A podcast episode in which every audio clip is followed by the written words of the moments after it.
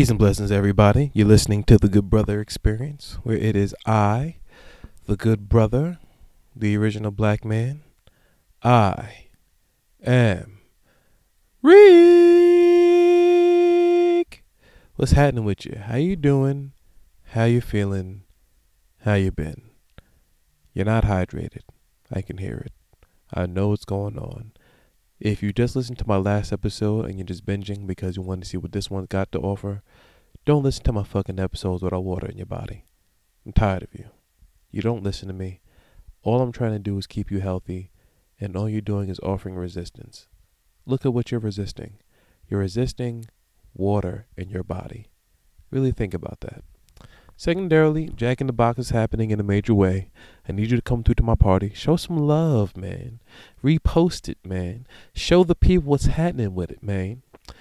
Also, I do a terrible job at this. Uh, tomorrow's episode will be the email portion, as we all know. Uh, if you want to email me, goodbrotherexperience at yahoo.com. Email me one time, and if you don't feel like typing, you can voice note that thing to me voice note it to me. I'll play your voice note. Please keep it under a minute because I got a lot of things to get to. Keep it under a minute if you can. I'll offer the best thing that I can fucking offer, and we gonna take it from there, big baby. Uh oh, and uh, rate me. Hey, you know I know what's going on. Whenever I get into my routine voice to where I'm just doing announcements, that's when you start to black out a little bit. You start to just phase me out into the background. Pay a fucking attention, okay? Okay? Stop being fucking rude. Go rate my show, pretty please. Don't be a hater. Don't give me four stars. Don't give me three, two. And don't be like Homegirl that gave me one star. I need you to give me five. Pretty please with sugar on top. Oh, blah, sugar on top with sprinkles. What you'll do, you go into the goddamn podcast app, the Good Brother Experience, click the fifth star, do what needs to be done. For those of you guys that listen to me on Spotify, because it's easier for you to do so, because you listen to your music on Spotify, you listen to other podcasts on Spotify, maybe you li- watch music videos on Spotify. That's totally fine. Just go into the podcast app real quick. It's the Apple Podcast app. You click the fifth star and you get yourself in the game. Please and thank you. Now, due to the fact that it is the first Tuesday in March, I gotta do what needs to be done. I have to speak to the good people. I must inform you about the importance of this month and where it derived from. What I'm talking about is Women's History Month, the month of the kitten. It's kitten month, everybody. And that's what the fuck I'm talking about because I enjoy a nice cold glass of cognac. I enjoy a turkey and spicy cheese sandwich. I enjoy macaroni and cheese. I enjoy oxtail. I enjoy smoothies. I enjoy kitten. And due to the fact that there is no oxtail month, there is no smoothie month, there is no turkey and cheese month, but there is a kitten month. And that's the month that we're in. So, what I wanted to do is I just wanted to give you guys the history of how this day came about some other cool shit that I found. Now, I don't have a lot of information here, so it's very possible that this will be a 15 minute episode. But that's okay. And the reason why that's okay is, is because it's my fucking show. And if I want the shit to be 15 minutes, there's nobody here to tell me no. Do do do do do do do do do do. Hold on, I'm getting a phone call. I'll be right back. And I'm back. The phone call is frivolous. Anywho, let's get back to Women's History Month. Now, here's why it was March. And I got this information from AJC.com. Anywho, March was chosen as the month to celebrate Women's History because the first observances of Women's History Week revolved around International Women's Day, which is March 8th. International Women's Day, which honors women's achievements worldwide, was first celebrated on March 8th, 1911 the United Nations has sponsored International Women's Day observances since 1975. Let me continue before I start saying uh, silly shit because I already have silly shit to say already. Anywho, in 1978, a school district in Sonoma, California, decided to honor women's history achievements by participating in Women's History Week event. According to the National Women's History Project, schools hosted essay contests. Presentation by women were given at many oh god, I said presentation. Presentations with an S by women were given at many of the schools in the district, and the parade was held in downtown Santa Rosa, California. The following year, a two week conference examining Women History Month was held at Sarah Lawrence College. Those participating in the conference learned about Sonoma County's Women's History Week celebration and decided to organize similar celebrations within their own schools and organizations. During the following seven months, they lobbied for a declaration of Women's History Week, and in March 1980, President Jimmy Carter issued a presidential proclamation declaring the week of March 8, 1980, as National Women's History Week.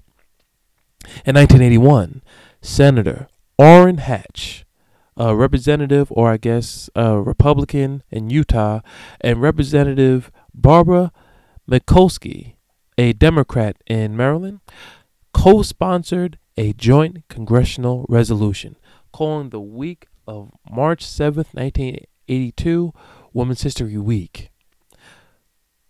Schools across the country began to incorporate Women's History Week into the curriculum, and eventually the, the week grew into a month long observance. 14 states had declared March, uh, god damn it, 14 states had declared March Women's History Month by 1986. In 1987, the National Women's History Project asked con- Congress, I can't even fucking read. I'm gonna start this whole shit from the beginning. And I'm not editing this shit out because y'all niggas gotta get the real in the field. 14 states had declared March Women's History Month by 1986. In 1987, the National Women's History Project asked Congress to establish March as Women's History Month. On March 12, 1987, the celebration became official when legislation was passed to designate March as Women's History Month in the United States. Now, as I was doing my motherfucking research, it came across to me that each year has a theme, right? So, with finding out what theme this year's fucking shit was, I went to history.com. Here is where I saw something that was interesting. Do do do do do. Where'd it go? Where'd it go? Where did it go? Where did it go? Where did it go? Here we go. The 2020 theme, Valiant Women of the Vote pays homage to the 100th anniversary of the ratification of the 19th Amendment, which gave women the right to vote. Now, before I continue, I don't have the amendments fucking memorized. What's the 19th Amendment? I need to know. Because you need to know. Do, do, do, do, do. The 19th Amendment to the U.S. Constitution granted American women the right to vote a right known as women's suffrage, and was ratified on August 18, 1920, ending almost a century of protests. In 1848, the movement for women's rights launched on a national level with the Seneca Falls Convention, organized by Elizabeth Cady Stanton and Lucretia Mott. Following the convention, the demand for the vote became a centerpiece of the women's right movement. Stanton and Mott, along with Susan B. Anthony and other activists, raised public awareness and lobbied the government to grant voting rights to women. After a lengthy battle, these groups finally emerged victorious with the passage of the 19th Amendment. And let's not get shit confused. It was white women, not black women. Black women were still pieces of shit. But as long as the women, the white women got some rights, then it's all good to go. Anywho, let's talk about women's suffrage real quick. During America's early history, women were denied some of the basic rights enjoyed by male citizens. For example, married women couldn't own property and had no legal claim to any money they might earn, and no female had the right to vote. God damn, it was that fucking beast. You can earn bread. And the nigga was like, uh uh, give it to me. And damn, if if it was 1910 and niggas was playing Monopoly, they couldn't buy no property. That shit is fucked up, ain't it? Anywho, women were expected to focus on housework and motherhood, not politics. It's crazy how things have adopted. If you listen to my last episode, women want niggas to provide, but the women that carried that ideology couldn't buck and buy property, they couldn't make money, and they couldn't vote. But now they can do what the men can do, they still want men to act the same way. Meanwhile, they were able to have difference. It's no longer, hey, let's uh let's come to a medium here. Let's let's be equal. Listen, we're both outstanding citizens. Both of us can make money. Both of us have jobs. Both of us have careers. Both of us can buy property. Both of us are on the same playing field as far as law is concerned. Let me not be a lazy ass bitch that wants things given to me because my ass is fat. Anywho, the campaign for women's suffrage was a small but growing movement in the decades before Civil War. Starting in the 1820s, various reform groups prolif- proliferated across the U.S., including temperance leagues, the abolitionist movement, and religious groups. Women played a prominent role in a number of them. Hmm. Meanwhile, Many American women were resisting the notion that the ideal woman had a pious, submissive wife and mother concerned exclusively with home and family. Comb, combined, I said combed, combined, these factors contributed to a new way of thinking and what it meant to be a woman and a citizen in the United States. And let me reiterate, not black women. Those are the pieces of shit as far as women are concerned. We're only talking about white women. So, as I was saying earlier, the 2020 theme, Valiant Women of the Vote, pays homage to the 100th anniversary of the ratification of the 19th Amendment. That coming on in the fucking early 1900s, so women get their vote on, which gave women the right to vote. The theme honors the brave women who fought to win suffrage rights for women and for the women who continue to fight for the voting rights of others. Women's History Month 2020 takes place from Sunday, March 1st to Tuesday, March 31st, 2020. You know what's really fucked up about all that shit, son? The fact that there's like an isolated term for women going out to vote. That shit is nuts, ain't it? Like, what is the male version of going out to vote? Like, yo, society is crazy. And you know what? That also uh, makes me think. Why is it that you can fucking uh, change amendments in the 1900s for women to vote, but all that other shit can't get remixed.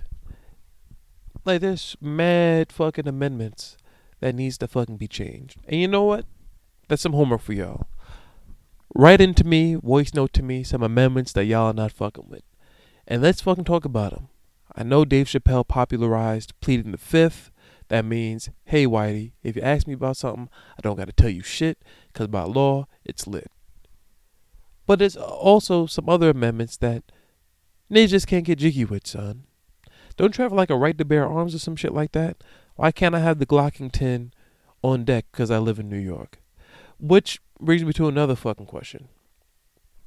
How is it that we're all under one nation, under God, indivisible, with liberty and justice for all, but different states have different laws. I don't is it like that in Germany and in Canada? Like if I go to Canada, is the people in Montreal able to do things that the people in Quebec can't do? And can the people in Quebec not do the same things that the people in Toronto can do?